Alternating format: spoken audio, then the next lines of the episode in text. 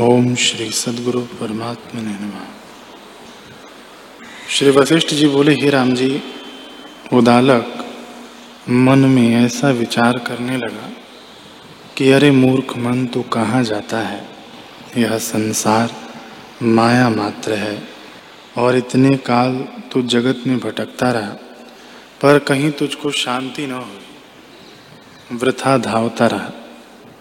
हे मूर्ख मन उपशम को त्याग कर भोगों की ओर धावता है, सो अमृत को त्याग कर विष का बीज होता है।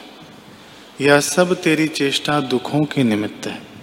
जैसे कुशवारी अपना घर बनाकर आप ही को बंधन करती है, तैसे ही तू आपको आप संकल्प उठाकर बंधन करता है।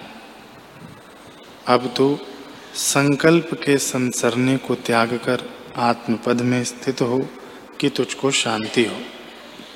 हे मन, जिह्वा के साथ मिलकर जो तू शब्द करता है, वह दूर दूर है। दूर दूर के शब्दवत व्यर्थ है।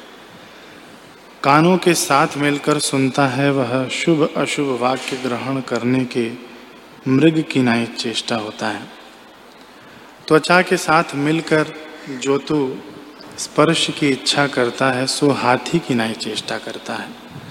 रसना के स्वाद की इच्छा से मछली की नाई नष्ट होता है और गंध लेने की इच्छा से भंवरे की नाई नष्ट हो जाएगा।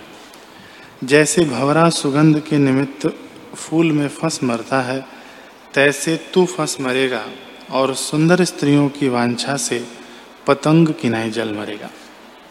तुझको शांति न होगी। हे मन, इससे तू इनकी इच्छा त्याग के तुझको शांति हो। जो इन भोगों की इच्छा न त्यागेगा तो मैं ही तुझको त्याग दूँगा। तू तो मिथ्या असत्य रूप है, तुझको मेरा क्या प्रयोजन है? विचार कर, मैं तेरा त्याग करता हूँ।